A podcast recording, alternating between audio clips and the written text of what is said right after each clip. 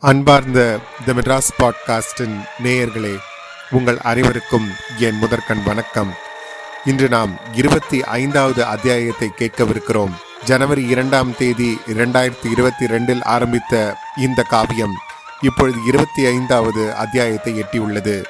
இதற்கு முழு முதல் காரணம் நீங்கள் கொடுத்த ஆதரவும் ஆதரவல்ல பேராதரவுதான் என்று நான் இப்பொழுது சொல்ல கடமைப்பட்டுள்ளேன். இத்தருணத்தில் நீங்கள் வார வாரம் பார்க்கும் இந்த அற்புதமான ஓவியங்களை படைத்து வரும் என் மனைவி டாக்டர் அனுப்பிரிய தர்ஷினி அவர்களுக்கும் என்னுடைய நெஞ்சார்ந்த நன்றிகளை உறுத்தாக்கிக் கொள்கிறேன். மேலும் எங்களுடைய ஓவிய படைப்புகள் நீங்கள் வாங்க விரும்பினால் எங்களுடைய வலைத்தளமான W W W dot studio Krishna STUDIO KRISHNAA dot com என்ற வலைத்தளத்திற்கு சென்று உங்களுக்கு பிடித்தவைகளை நீங்கள் ஆர்டர் செய்து வாங்கிக் கொள்ளலாம் என்பதை மகிழ்ச்சியுடன் தெரிவித்துக் கொள்கிறோம். நான் இன்னொரு முக்கியமான நபருக்கு என் நெஞ்சார்ந்த நன்றிகளை தெரிவித்துக் கொள்ள வேண்டும். டாக்டர் சோபனா அவர்கள். இந்த அறிவோம் தமிழ் பகுதியை வார வாரம் எனக்கு அனுப்பி உங்களுக்கு தமிழில் உள்ள ஆர்வத்தை தூண்டுவது டாக்டர் சோபனா அவர்கள். அவர்களுக்கு என்னுடைய நெஞ்சார்ந்த நன்றியை தெரிவித்துக் கொள்கிறேன். ஒன்றிலிருந்து பதினைந்து அத்தியாயங்கள் முடிந்த பிறகு ஒரு வினாடி வினா நிகழ்ச்சிக்கு ஏற்பாடு செய்திருந்தேன். இந்த வினாடி வினாவில் முதல் மூன்று இடங்களை பிடித்த திரு ஸ்ரீனிவாசன் அவர்கள் செல்வி அத்விகா திரு விஜய் அவர்கள் அவர்கள் என்ன ஓட்டத்தை எனக்கு பதிவாக அனுப்பியிருந்தார்கள். அவற்றை இப்பொழுது நான் உங்களுக்காக பதிவிடுகிறேன். பொன்னியின் செல்வன் எனும் காலத்தால் அழிக்க முடியாத காவியத்தை படைத்த எழுத்துலகின் சக்கரவர்த்தி பிரம்மாண்ட கதைகளின் நாயகன் திரு கல்கி அவர்களை இந்த தருணத்தில் போற்றி வணங்குகிறேன்.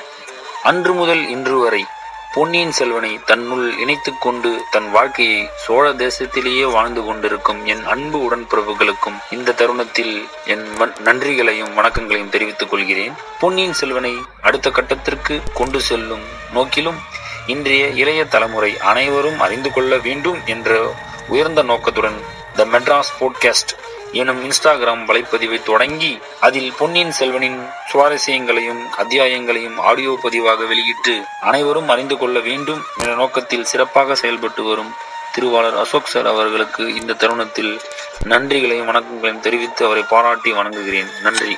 வணக்கம். நன்றி திரு ஸ்ரீனிவாசன் சார். அடுத்து அத்விகா அவர்களின் விமர்சனத்தை பார்க்கலாம். பொன்னியின் செல்வன். இது வெறும் கதை அல்ல. நவீன தமிழ் இலக்கியத்தில் மணிமகுடம் சூடிக்கொண்டு உலகெங்கும் உள்ள தமிழ் நெஞ்சங்களை கவர்ந்த காவியம். இந்த இலக்கிய அற்புதத்தை படைத்த மகான் கல்கே கிருஷ்ணமூர்த்தி அவர்களுக்கு எனது முதல் சமர்ப்பணம். நான் ஒன்பதாம் வகுப்பு படிச்சுட்டு இருந்த போது என்னோட அம்மா தான் எனக்கு இந்த காவியத்தை அறிமுகப்படுத்தினாங்க. வரலாறு அரசியல் மர்மம் காதல் நகைச்சுவை எல்லாவற்றையும் கலந்து செதுக்கப்பட்ட இந்த காகித சிற்பம் அனைத்து வாசகர்களைப் போல என்னையும் வியப்பில் ஆழ்த்தியது. வந்தியத்தேவன் மேல எனக்கு அப்போ உண்டான காதல் இன்னி வரைக்கும் வளர்ந்துகிட்டே தான் இருக்கு. ஆனா என்னோட நண்பர்கள் யாருமே இந்த புத்தகங்களை படிச்சதில்ல. ஏன்? இத பத்தி கேள்விப்பட்டது கூட இல்லை அப்படின்னு தெரிஞ்சதும் நான் ரொம்ப வருத்தப்பட்டேன். அதனால மெட்ராஸ் பாட்காஸ்ட் இந்த பொன்னியின் செல்வன் சீரீஸை முதல்ல ஆரம்பிச்சும் போது என் நண்பர்களுக்கு லிங்க் அனுப்பிச்சு அவங்களையும் கேட்க சொன்னேன். இந்த மாபெரும் காவியம் மிகவும் உற்சாகமான முறையில அத்தியாயம் அத்தியாயமாக எஃபிஏல பல அழகான சித்திரங்களோட இந்த பாட்காஸ்ட்ல கதைக்கப்பட்டு வருவதனால் என்னை போன்ற பல இளைஞர்களை போய் சேர்ந்து அவர்களையும் ஈர்த்து கொண்டு வருகிறது. மேலும் அறிவோம் தமிழ் அறிவோம் வரலாறு பதிகளின் மூலம் வாசகர்களுக்கு தமிழ் மேல உள்ள ஆர்வமும் வளர்ந்து கொண்டிருக்கிறது. ஆகவே ஆதி அந்தமில்லாத கால வெள்ளத்தில் கற்பனை ஓடத்தில் ஒவ்வொரு வாரமும் எங்களை ஏற்றிச் செல்லும் மெட்ராஸ் பாட்காஸ்ட் குழுவுக்கும் டாக்டர் வேணி அசோக் அவர்களுக்கும் எனது பணிவான நன்றியை தெரிவித்துக் கொள்கிறேன் நன்றி ஆத்விகா அடுத்து விஜய் அவர்கள் பாம்பேயிலிருந்து அவருடைய விமர்சனத்தை அனுப்பியிருக்கிறார் அது என்னவென்று கேட்போம் Madras podcast is a very unique effort. It's close to the history of our country and specifically the city of Chennai was a refreshing find for me. So when I tuned into Madras podcast, I could, you know, tune into an, a podcast about the history of the city, an incident that had, you know, influenced the city, made or break uh, break the city. Then there were other series on uh, freedom fighters, brave souls who had given up uh, their lives for our country, and you know, slowly and slowly. And uh, the latest addition in this exciting series is, you know, the podcast version of the famous Tamil novel Ponniyin Selvan. So I think Madras podcast is your go-to spot in these troubled times if you want a slice of history as well as entertainment in a very engaging manner. And all kudos to Ashok Bhaskaran sir and his team for creating this wonderful channel. Thank you. This is Vijay Krishnan here, signing off from Bombay. நன்றி திரு விஜய் அவர்களே இருபத்தி ஐந்து அத்தியாயம் என்பது ஒரு பெரிய மைல்கல் தான் ஆனால் பொன்னியின் செல்வனை பொறுத்தவரை நாம் இன்னும் பல மைல்கல்களை கடக்க வேண்டியிருக்கிறது ஆனால் அந்த பயணத்தில் எனக்கு பயம் இல்லை ஏனெனில் நீங்கள் என்னுடன் இருக்கும் பொழுது எனக்கு என்ன பயம்? இதே பேராதரவுடன் நாம் இந்த சோழ தேசத்தில் நம் பயணத்தை தொடர்வோம். அதோ வந்தியத்தேவனும் நமக்காக காத்து கொண்டிருக்கிறான். கேளுங்கள். அத்தியாயம் இருபத்தி ஐந்து. கோட்டைக்குள்ளே. பனை இலைச்சினை தாங்கிய மோதிரம் கதைகளில் வரும் மாய மோதிரத்தைப் போல அபாரமான மந்திர சக்தி வாய்ந்ததாக இருந்தது. காலை நேரத்தில் பால் தயிர் விற்பவர்கள் பூக்குடைக்காரர்கள் கரிகாய் விற்பவர்கள் பழக்கடைக்காரர்கள் மற்றும் பல தொழில்களையும் செய்வோர் கணக்காளர்கள் உத்தியோகஸ்தர்கள் முதலியோர் ஏக கூட்டமாக கோட்டைக்குள் பிரவேசிக்க முயன்று கொண்டிருந்தார்கள். கோட்டையின் கதவு திட்டிவாசலை திறந்து அவர்களை ஒவ்வொருவாக உள்ளே விடுவதில் கோட்டை வாசற்காவலர்கள் தங்கள் படாடோப அதிகாரத்தை காண்பித்து கொண்டிருந்தார்கள். ஆனால் நம் இளம் வீரன் பழையினைச்சினை பொறித்த மோதிரத்தை காட்டியதுதான் தாமதம். காவலர்கள் மிக்க மரியாதை காட்டி கோட்டை கதவுகளில் ஒன்றை திறந்து விட்டார்கள். வந்தியத்தேவனும் கோட்டைக்குள் பிரவேசித்தான். ஆஹா தஞ்சைபுரி கோட்டைக்குள் அவன் கால் வைத்த வேலை என்ன வேலையோ தெரியாது. அதிலிருந்து எத்தனை எத்தனை முக்கிய நிகழ்வுகள் தொடர்ந்து வந்தன. சோழ சாம்ராஜ்யத்தின் சரித்திரத்திலேயே அது ஒரு முக்கிய சம்பவமாக அல்லவா மாறிவிட்டது. கோட்டைக்குள் பிரவேசித்து சிறிது நேரம் வரை வந்தியத்தேவன் ஒரே பிரமிப்பில் ஆழ்ந்திருந்தான். காஞ்சி பழைய பல்லவ சாம்ராஜ்யத்தின் தலைநகரம். பல தடவை பகைவர்களின் தாக்குதல்களுக்கு உட்பட்டது. அங்கிருந்த மாளிகைகளும் மண்டபங்களும் மற்ற கட்டடங்களும் பழமையடைந்து சிதலமாகி பூஞ்சான் காலான் பூத்திருந்தன. அழகிய சிற்ப வேலைப்பாடுகள் அமைந்த கட்டடங்கள்தான் ஆனாலும் பல பகுதிகள் இடிந்தும் சிதைந்தும் கிடந்தன. ஆதித்த கரிகாலர் வந்த பிறகு புதுப்பித்து கட்டிய சில மாளிகைகள் மட்டும் பட்டமரத்தில் ஒவ்வொரு இடத்தில் தளிர்த்திருக்கும் மலர்கள் போல விளங்கி நகரத்தின் பாழடைந்த தோற்றத்தை மிகைப்படுத்தி காட்டின. இந்த தஞ்சையின் தோற்றமோ நேர்மாறாக இருந்தது. எல்லாம் புதிய மாளிகைகள் புதிய மண்டபங்கள். வெண் சொன்ன மாளிகைகளுக்கு மத்தியில் செம்மண்ணில் சுட்ட செங்கற்களினால் கட்டிய சிற்சில கட்டடங்கள் வைரங்களுக்கும் முத்துக்களுக்கும் இடையில் ரத்தனங்களை பதித்தது போல் ஒளி வீசி திகழ்ந்தன. ஆங்காங்கு அரண்மனை தோட்டங்களில் வளர்ந்திருந்த விருட்சங்கள் செம்மன் பூமியின் சத்தை உண்டு கொழு கொழுவென செழித்து ஓங்கியிருந்தன. புன்னை தென்னை அசோகம் அரசு ஆல் பலா வேம்பு முதலிய மரங்களில் அடர்ந்து தழைத்திருந்த இலைகள் மரகத பச்சையின் பல சாயல்களுடன் கண்ணுக்கு இனிமையும் மனதுக்கு உற்சாகத்தையும் அளித்தன. அதிசய சக்தி வாய்ந்த மந்திரவாதியான மயன் புதிதாக நிர்ணயித்த நகரம் இது. இந்த புதிய நகருக்குள் பிரவேசிக்கும் போதே ஒரு புதிய உற்சாகம் பிறந்தது. உள்ளம் பூரித்து பொங்கியது. காரணம் தெரியாத கர்வம் நிறைந்தது. கோட்டையின் கட்டுக்காவலையும் கோட்டைக்குள் பிரவேசிப்பதில் உள்ள நிர்பந்தங்களையும் கவனித்திருந்த வந்தியத்தேவன் உள்ளே அதிக ஜன நடமாட்டமே இல்லாமல் வெறிச்சோடி கிடக்கும் என்று எண்ணியிருந்தான். ஆனால் அதற்கு நேர்மாறாக தெருக்கள் எல்லாம் ஜே ஜே என்று கூட்டமாய் இருந்தது. குதிரைகளும் குதிரை பூட்டிய ரதங்களும் பூமி அதிரும்படி சத்தமிட்டு கொண்டு சென்றன. கரிய குன்றுகள் அசைந்து வருது போல் நிதானமாகவும் கம்பீரமாகவும் நடந்து வந்த யானைகளின் மணி ஓசை நாலாபுறங்களிலும் கேட்டது. பூ கரிகாய் பழம் பால் தயிர் விற்போரின் கூச்சல்கள் செவிகளை தொலைத்தன. அவ்வப்போது காலத்தை அறிவிக்கும் ஆலாட்ச மணிகளின் ஓசை பேரிகையின் முழக்கம் கலந்து ஒலித்தது. மங்கையர் பாடிய மதுர கீதங்கள் கலந்தன. இசைக்கருவிகள் எழுப்பிய இன்னிசைகளுடன் மங்கையர் பாடிய மதுர கீதங்கள் கலந்தன. எல்லாம் ஒரே திருவிழா கோலாகலமாகவே இருந்தது. நகரம் என்றால் இதுவல்லவா நகரம்?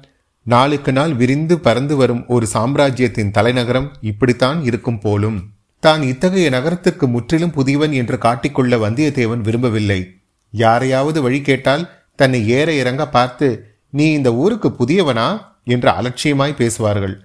அரண்மனை வழி கேட்கின்றவனை வெளியிலிருந்து வந்த பட்டிக்காட்டான் என்று கூட நடித்து விடுவார்கள். ஆகையால் யாரையும் வழி கேட்காமலேயே சக்கரவர்த்தியின் அரண்மனையை கண்டுபிடித்து போய்விட வேண்டும். அது அப்படி ஒன்று முடியாத காரியமாயிராது. எந்த பக்கம் நோக்கினாலும் மாட மாளிகைகளின் மீது மகர தோரணங்களும் கொடிகளும் தோன்றின. வேகத்துடன் வீசிய மேலக்காற்றுடன் அவை துவந்த யுத்தம் செய்து சடசட படபடவென்று சத்தம் செய்து கொண்டே பறந்தன. புலிகொடிகளும் பனைக்கொடிகளுமே அதிகமாய் காணப்பட்டன. மற்ற எல்லா கொடிகளையும் தாழ்த்தி கொண்டு மேகமண்டலத்தை அலாவிக்கொண்டு கம்பீரமாக ஒரு பெரிய புலிகொடி பறந்தது. அதுவே சக்கரவர்த்தி தங்கும் அரண்மனையாக இருக்க வேண்டும் என்று வல்லவரையன் ஊகித்து கொண்டு அக்கொடி பறந்த திக்கை நோக்கி தான் மேலே செய்ய வேண்டிய காரியத்தை பற்றி சிந்தித்து கொண்டு நடந்தான். சக்கரவர்த்தியை நேரில் சந்தித்து ஓலையை கொடுப்பது முதற் காரியம். அதோடு ஆதித்த கரிகாலர் நேரில் வாய்மொழியாக தெரிவிக்க சொன்னதையும் சொல்ல வேண்டும். சின்ன பழுவேட்டரையரின் அனுமதியின்றி சக்கரவர்த்தியை பார்க்க முடியாது. அவருடைய அனுமதியை எப்படி பெறுவது? கோட்டைக்குள் பிரவேசிப்பதற்கு தெய்வம் துணை செய்தது. ஆனால் முழுவதும் தெய்வம் வழிகாட்டும் என்று இருந்து விடலாமா? சக்கரவர்த்தியை பார்ப்பதற்கு நாமே தான் யுக்தி கண்டுபிடிக்க வேண்டும். அது என்ன யுக்தி? வானர் குலத்தில் வழி வழியாக வந்த மூளையே. கொஞ்சம் வேலை செய் பார்க்கலாம். சிறிது உன் கற்பனா சக்தியை தட்டிவிடு. காவியம் கவிதை எழுதுவோருக்கு மட்டும் கற்பனா சக்தி தேவை என்பதில்லை. உன்னை போல ராஜாங்க காரியங்களில் ஈடுபடுபவர்களுக்கும் கற்பனா சக்தி வேண்டும். எங்கே உன் கைவரிசையை காட்டு பார்க்கலாம். பெரிய பழுவேட்டரையர் இன்னும் கோட்டைக்கு வந்து சேரவில்லை என்பதை வந்தியத்தேவன் உறுதிப்படுத்திக் கொண்டான். கோட்டை வாசலை தாண்டி உள்ளே வந்ததும் அங்கே உட்புறத்தில் நின்ற காவலன் ஒருவனிடம் ஏனப்பா பழுவேட்டரையர் திரும்பி வந்து விட்டாரா என்று கேட்டான். யாரை கேட்கிறாய்? தம்பி சின்னவர் அரண்மனையிலே தான் இருக்கிறார்.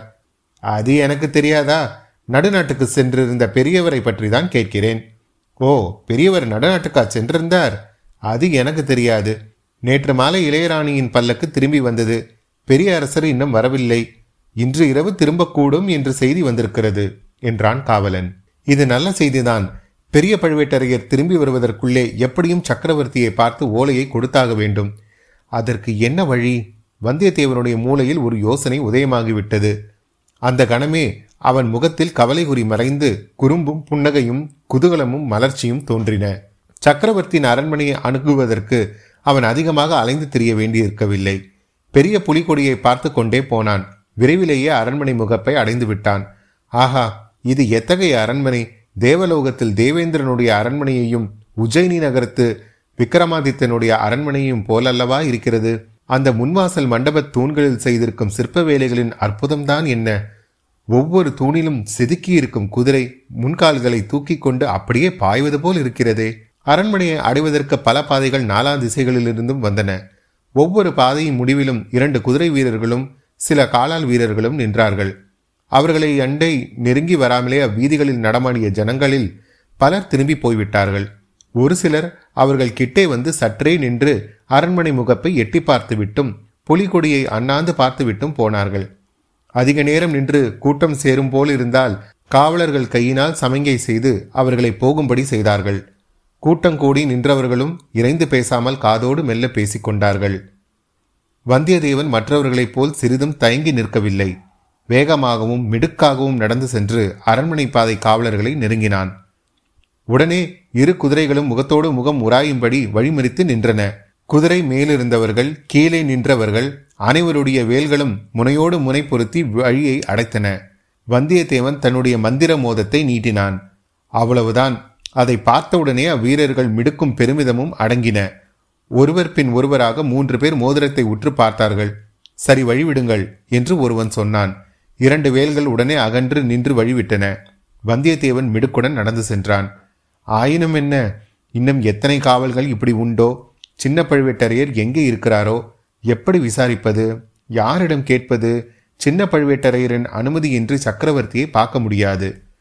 இந்த பெரிய விஸ்திரமான அரண்மனையில் நோயாளியான சக்கரவர்த்தி எந்த இடத்தில் இருக்கிறாரோ? அதை நான் எவ்விதம் தெரிந்து கொள்வது? தனக்கு பின்னால் சிலர் கூட்டமாக வருவதை அறிந்து வந்தியத்தேவன் திரும்பி பார்த்தான். ஆம் பத்து பதினைந்து பேர் கும்பலாக வந்து காவலர்கள் அருகில் வந்து நின்றார்கள். அவர்கள் உயர்ந்த பட்டு பீதாம்பரங்கள் தரித்திருந்தார்கள். முத்து மாலைகள் மகரகண்டிகள் காதில் குண்டலங்கள் அணிந்திருந்தார்கள். சிலர் நெற்றியில் திருநீரும் மற்றவர்கள் சந்தனமும் குங்குமமும் ஜவ்வாது பொட்டும் இட்டிருந்தார்கள். ஆ இவர்களை பார்த்தால் புலவர்கள் போல் அல்லவா இருக்கிறது?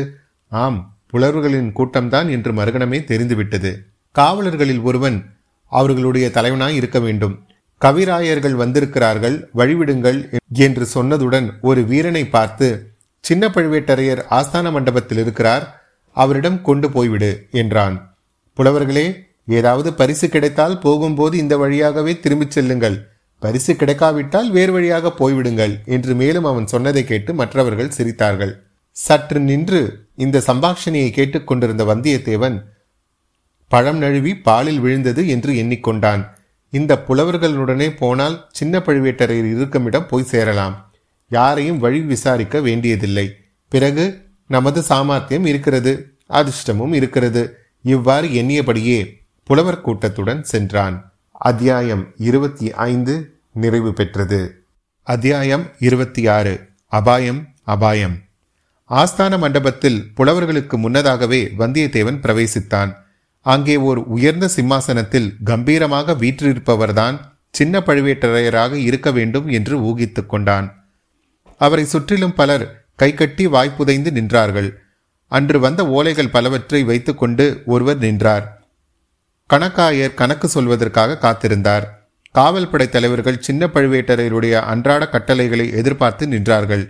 ஏவிய வேலைகளை செய்வதற்காக பணியாளர்கள் காத்திருந்தார்கள்.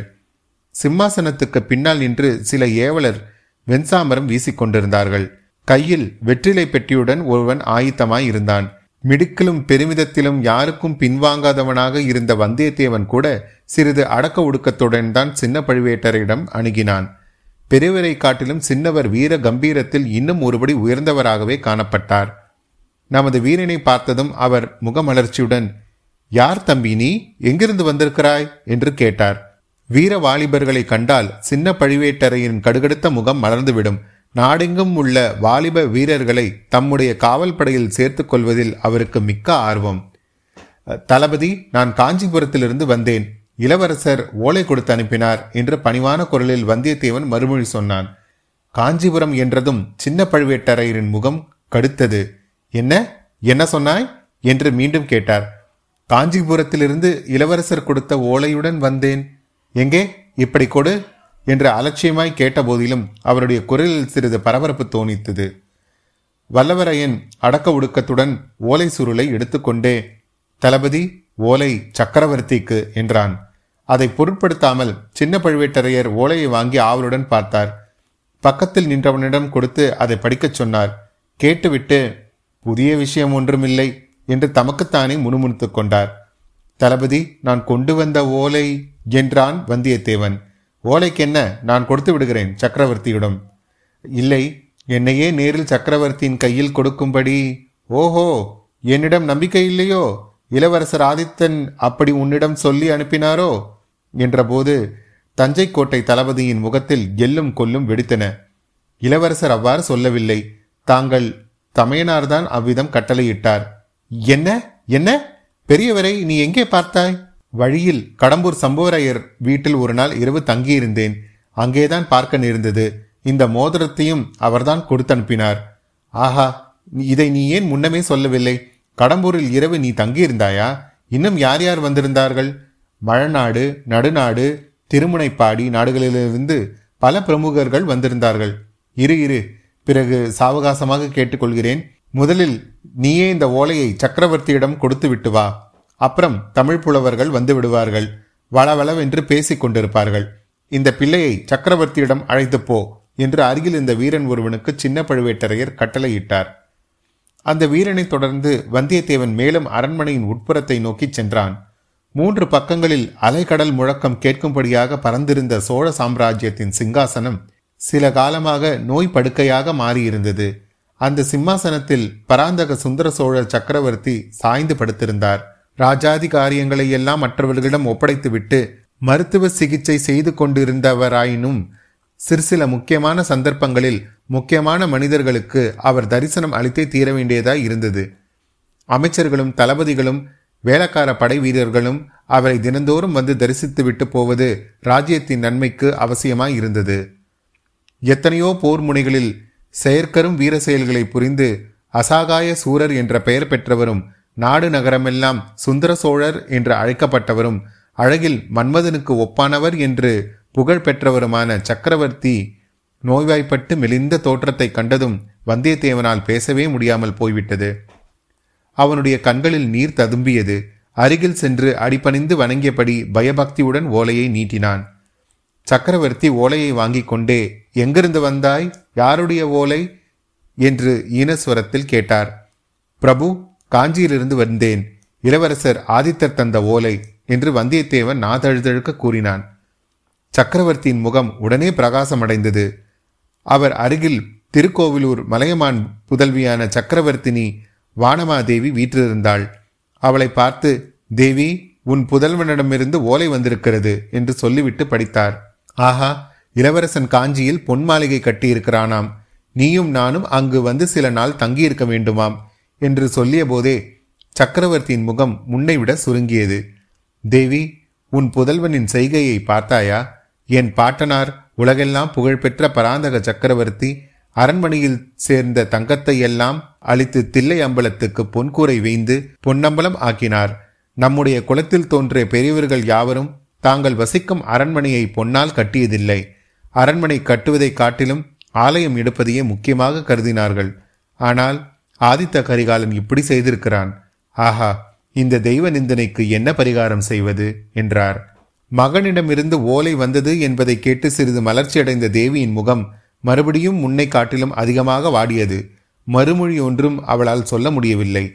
அச்சமயத்தில் வந்தியத்தேவன் தைரியமும் துணிவும் வரவழைத்துக் கொண்டு பிரபு தங்கள் திருக்குமாரர் செய்தது அப்படியொன்றும் தவறில்லையே. உசிதமான காரியத்தையே செய்திருக்கிறார். மகனுக்கு தாயும் தந்தையுமே முதன்மையான தெய்வங்கள் அல்லவா? ஆகையால் தாங்களும் தேவியும் வசிப்பதற்காக தங்கள் புதல்வர் பொன் மாளிகை கட்டியது முறைதானே? என்றான். சுந்தர சோழர் புன்னகை பூத்து தம்பி நீ யாரோ தெரியவில்லை. மிக்க அறிவாளியாய் இருக்கிறாய். சாதுரியமாக பேசுகிறாய். ஆனால் மகனுக்கு தாய் தந்தை தெய்வமே என்றாலும் மற்றவர்களுக்கு இல்லைதானே? எல்லோரும் வழிபடும் தெய்வத்திற்கல்லவா பொன் கோயில் எடுக்க வேண்டும்? என்றார். பிரபு மகனுக்கு தந்தை தெய்வம் மக்களுக்கெல்லாம் அரசர் தெய்வம். அரசர்கள் திருமாலின் அம்சம் பெற்றவர்கள் என்று வேத புராணங்கள் சொல்லுகின்றன. ஆகையால் அந்த வகையிலும் தங்களுக்கு பொன் மாளிகை எடுத்தது பொருத்தம்தானே? என்றான் நம் வீரன். சுந்தர சோழர் மறுபடியும் மலையமான் திருமகளை நோக்கி தேவி இந்த பிள்ளை எவ்வளவு புத்திசாலி பார்த்தாயா? நம்முடைய ஆதித்தனுக்கு இவனையொத்தவர்கள் உதவியில் இருந்தால் அவனை பற்றி நாம் கவலைப்பட வேண்டியதில்லை. அவனுடைய அஜாக்கிரதை சுபாவத்தை பற்றியும் விசாரப்பட வேண்டியதில்லை என்றார். பிறகு வந்தியத்தேவனை பார்த்து தம்பி பொன் மாளிகை கட்டியது உசிதமானாலும் உசிதமில்லாவிட்டாலும் நான் காஞ்சிக்கு வருவது சாத்தியமில்லை. நீதான் பார்க்கிறாயே. எப்போதும் படுத்த படுக்கையாக இருந்து வருகிறேன். நெடுந்தூர பிரயாணத்தை மேற்கொள்ளுதல் இயலாத காரியம். ஆதித்தன் தான் என்னை பார்ப்பதற்கு இங்கே வந்தாக வேண்டும். அவனை காண்பதற்கு எங்களுக்கும் ஆசையாகத்தான் இருக்கிறது. நாளைக்கு மீண்டும் வா. மறுவோலை எழுதி வைக்கும்படி சொல்லுகிறேன் என்றார். அச்சமயத்தில் கூட்டமாக பலர் தரிசன மண்டபத்தை நோக்கி வருவதை வந்தியத்தேவன் அறிந்தான். ஆஹா அந்த புலவர் கூட்டம் வருகிறது போலும் அவர்களுடன் ஒருவேளை சின்ன பழுவேட்டரையரும் வருவார். அப்புறம் தான் சொல்ல வேண்டியதை சொல்ல முடியாமலே போய்விடலாம். நாலு வார்த்தையில் சுருக்கமாக இப்போதே சொல்லிவிட வேண்டியதுதான். இவ்விதம் சில நொடி பொழுதில் சிந்தித்து முடிவு செய்து சக்கரவர்த்தி தயவு செய்யுங்கள். கருணை கூர்ந்து என் விண்ணப்பத்தை கேளுங்கள். தாங்கள் அவசியம் இந்த தஞ்சையிலிருந்து கிளம்பிவிட வேண்டும். இங்கே தங்களை அபாயம் சூழ்ந்திருக்கிறது. அபாயம் அபாயம் என்றான். இவன் இவ்விதம் சொல்லிக் கொண்டிருக்கும் போதே சின்ன பழுவேட்டரையர் தரிசன மண்டபத்துக்குள் பிரவேசித்தார். அவரை தொடர்ந்து புலவர்கள் வந்தார்கள். வந்தியத்தேவன் கடைசியாக கூறிய வார்த்தைகள் கோட்டை தளபதியின் காதில் விழுந்தன. அவருடைய முகத்தில் கோபக்கனல் ஜுவாலை விட்டது. அத்தியாயம் இருபத்தி ஆறு நிறைவு பெற்றது. அறிவோம் தமிழ் பகுதியில் நாம் காணவிருக்கும் சொற்கள் இன்றைய அறிவோம் தமிழ் பகுதியில் நாம் காணவிருக்கும் சொற்கள் சிதலமடைந்து என்றால் சிதைவு மயன் என்றால் அசுரர்களின் அரசனை குறிக்கும் சொல் பேரிகை என்றால் முரசு துவந்த யுத்தம் என்றால் ஒருவரோடு ஒருவர் மட்டும் செய்யும் யுத்தம் அதாவது இருவர் மட்டுமே செய்யும் யுத்தம். அசகாய சூரன் என்றால் யாருடைய உதவியும் இன்றி எதிரிகளை வெல்லக்கூடியவன். நிந்தனை என்றால் இகழ்ச்சி. மீண்டும் உங்களை அடுத்த அத்தியாயத்தில் சந்திக்கும் வரை உங்களிடமிருந்து விடைபெறுவது உங்கள் அசோக். நன்றி வணக்கம்.